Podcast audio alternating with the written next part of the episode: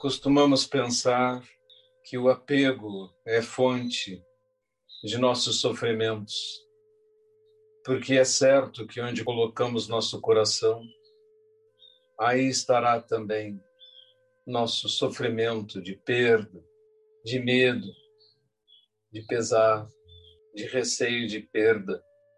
No entanto, a aversão também é fonte de iguais sofrimentos, porque somos invadidos por um sentimento de raiva, porque temos aversão, porque temos que fugir do que temos aversão, porque colocamos energia nisso.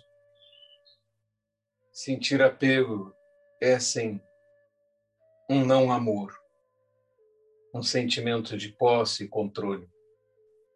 Mas sentir aversão produz, no seu limite, o ódio. E desejamos o mal àquele por quem sentimos aversão. E esses sentimentos internos drenam nossa energia e nos afastam dos bons sentimentos o praticante foge dos dois.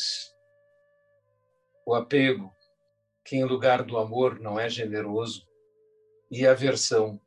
Tomemos cuidado com esses dois venenos que nos enredam no sansara.